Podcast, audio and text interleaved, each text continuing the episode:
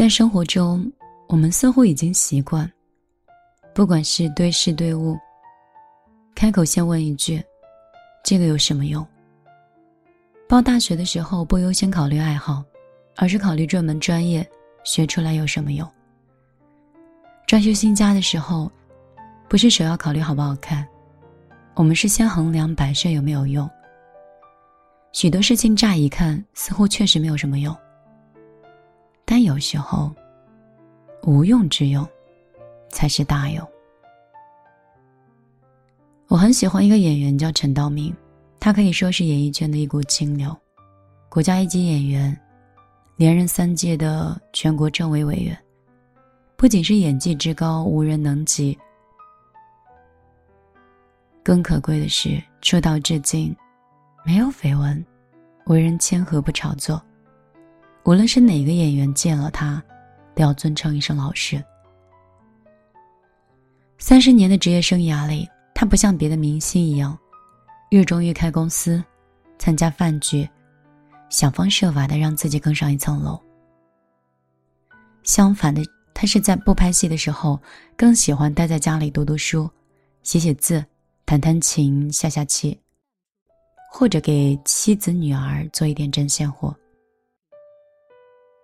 闲暇时，陈道明跟妻子同坐窗下，一个绣花草，一个裁皮包。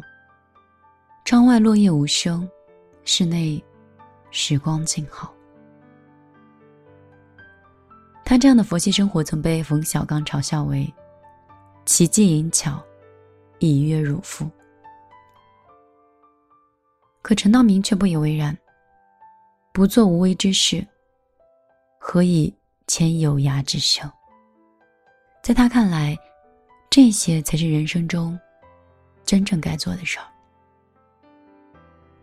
的确，乍看起来，比起扩展人脉和投资挣钱，弹琴和下棋似乎确实没有用。但是那些所谓的用，只是只功利之用。若没有这样宁静致远的心情，又怎能养出这样自在清新的陈道明？有些东西虽然没有功利之用，但是它的存在使我们的心灵得以安宁。定生静，静生慧，慧之从容，这样的无用之用，方为大用。前段时间在抖音里很火的成果发言了一个视频，朋友是无用的。这颠覆了言论，立刻就刷爆了朋友圈。毕竟从小父母教育的，都跟好成绩的同学一起玩我们开始逐渐计较和人交往能带来多少的资源和收益。但是成果提出来，就如同复旦的精神，自由而无用的灵魂一样。我们并不是因为功利之用而去交朋友的，那样的朋友最多只能算是人脉。我们甚至并不期望于朋友在关键的时候将自己拉出深渊，亦或是马上在你需要的时候安慰你出现在你身边，如同伯牙和子期一般，单纯的欣赏着彼此的合拍，享受着在一起的舒适和默契。陈果说：“真正的朋友如水一样，并不经常想起，却无处不在。在遇到困难的时候，朋友即便只是陪着我们，相互握手，让我们知道自己并不孤独，这便已经够了。只有这样纯粹的感情，才能抚慰人内心中最柔软的一部分，带给我们心灵的慰藉。还有一件更有意思的说法。”有时候无用的事儿，反能助我们成功。比如说，在中国诗词大会上，中国学生吴一书，他脱颖而出。他在百人团答题，将九道题全部答对，成为第二季以来这个环节得分最高的选手。被问及成功的奥秘的时候，他只是淡淡的说。我不过就是从小喜欢背诗罢了。按照许多中国父母的想法，默写在高考语文中一共只占了六分。如果那样的时间和精力去背书，还不如多做两道数学大题来的合算。然而，就是这样无用的喜欢，成就了后来被北大破格录取的吴艺术。苹果前帮主乔布斯是一个很热爱冥想的人，在他家里有一间专门的禅房，工作之余，他与太太最大的爱好就是拿两个坐垫，点上两根蜡烛。两个人坐在空旷的房间中央，安静的冥想大作。这样一动不动的休闲娱乐，可谓是真正的没有什么用。然而，就在这样看似无用的冥想中，他悟出了世界和生活原本就是简洁的这样的灵感，从而设计出苹果手机开创性的简约风范，是全球万千粉丝为之疯狂。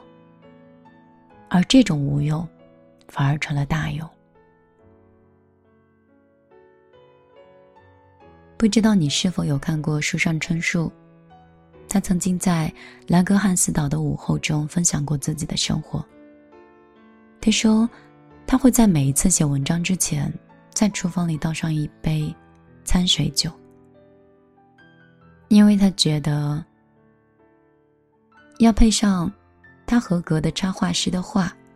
他的文章就必须有点特性才行。于是呢，他就买来了布鲁斯兄弟的棉质的衬衫后，认真的闻衬衫上的气味，感受那种特别的、独特的手感。他还会一边在室内听音乐，一边凝视着秋日午后阳光在白色的纸糊上面，窗户投射的树叶的影子。而我们呢，又有多久？没有这样认认真真的去做一些无用的事儿。一段慵懒的时光，一次讨好自己的大扫除，一场没有人知道的旅行。我们就是用这些无用的事情拼出了斑斓的色彩，照映出生活中最本真的面貌。而那些看似无用的事情，其实才是那跟我生命中很重要的事儿。晚上好，这里是米粒的小夜曲，我是米粒。当你听到这期节目的时候，我人已经在西安了。嗯，说完这个话，算不算我这带有利益熏陶的告诉你我的旅行了？喜欢分享这篇文章呢，确实是因为在都市里待久了之后，发现。有很久没有看过落日，没有看过树叶的影子，没有安静的、没有人打扰的听过音乐，甚至很少去逛街。自己完成一场饕餮盛宴，跟朋友在一个地方喝茶，没有手机里的东西打扰，这些都很少。之前有一个商业中的伙伴给我建议。我应该不在公司里，每天都应该去结交更多的朋友，一家公司一家公司的拜访，不停的学习。后来我一直都觉得不喜欢这种状态，甚至是一直排斥，躲在家里。哪怕是公司里，我都很少去，也害怕别人会来拜访。后来我想一想，我可能不算是一个非常。功利的商人，我也喜欢简洁的节奏。更希望的是，在我的生活里，如果有一天真的有越来越多的商业，那是生活的一种选择，那是自我价值的一种实现。但是这些东西一定是依据在我是否真的可以带给别人帮助，给别人印象深刻。以及感恩的感觉。所以那天我反思，在朋友圈里有写上这样一段话，我相信你们都有看到。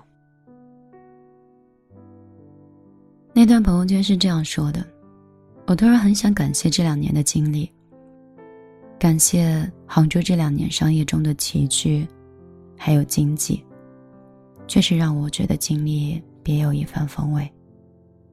形形色色的人。”高高低低的环境，我都见识了。故事很冗长，有时候觉得沁笔难书。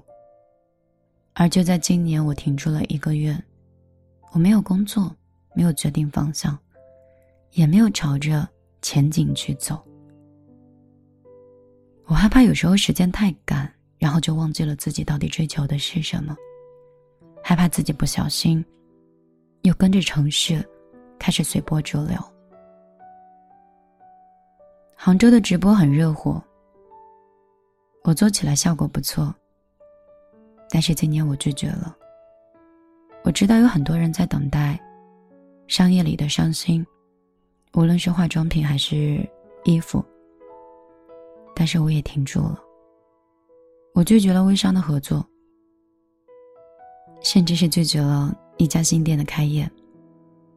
我这一个月就是看书，看电子书，然后黏着爱人，每天问他去哪，什么时候回。什么时候带我出去旅游？今天晚上吃什么？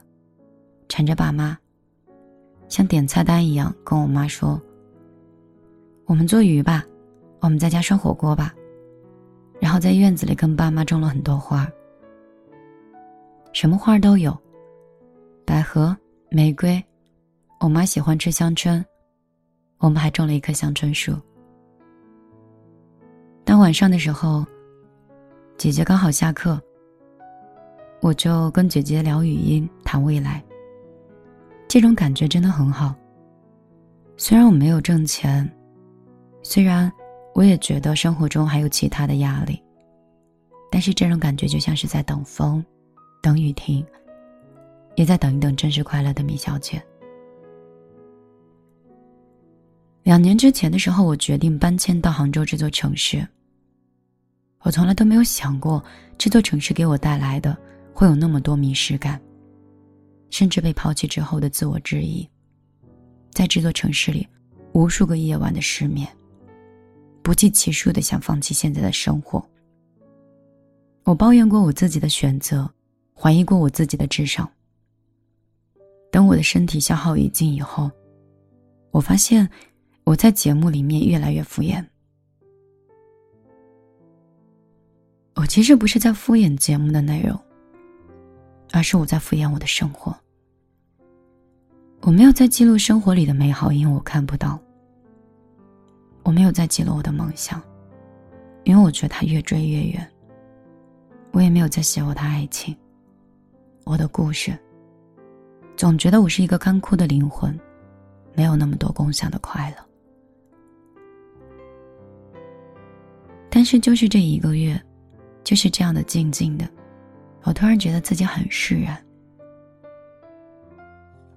因为当我去向过去告别，停驻在此刻，再考虑我下一年的生活应该是什么样子的时候，我接受了我过去不完美的经历，我接受了我曾经可能不是那么准确的选择，那些我惋惜的。失去的，我都通通接受了。人生最大的乐趣，应该就是这样的起起伏伏，它也是我们的价值。也就是这些起伏，可能才会让我们到这里。也就是因为我坦然面对之后，才发现，原来这个世界其实是温暖的，真的只是取决于我们的心态。有时候雨下的会多，但阳光总会出来。阳光会平摊在我们每个人的身上，就像是机会一样。下雨了，我们就找地方躲一躲。阳光出来的时候，待我们养精蓄锐，一把抓住这一片艳阳。时不待我，机会也会路过。下一个晴天可能还会等。所以，如果遇到机会了，不要让他这次再走过去了。我在这一次的人生和事业里的规划，我的定位是想做更温暖、更专业、更想自己能力范围以内的事情。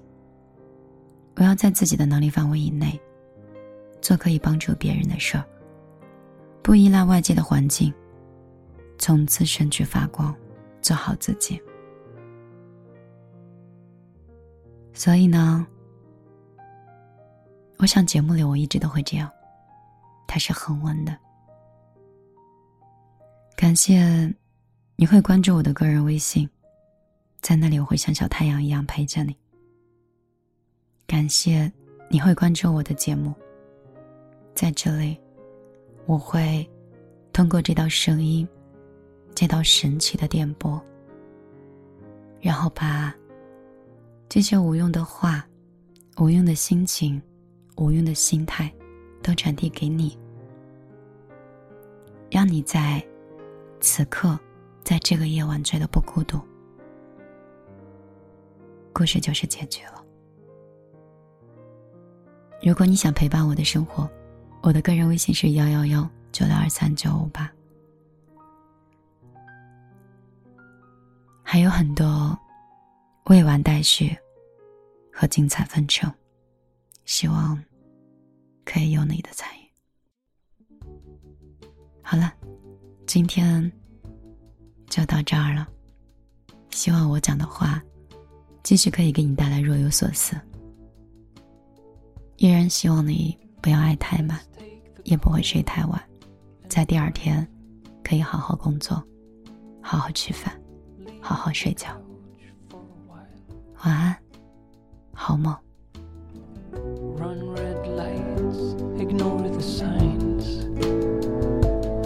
Let's go crazy, feel alive. Let's find an open place and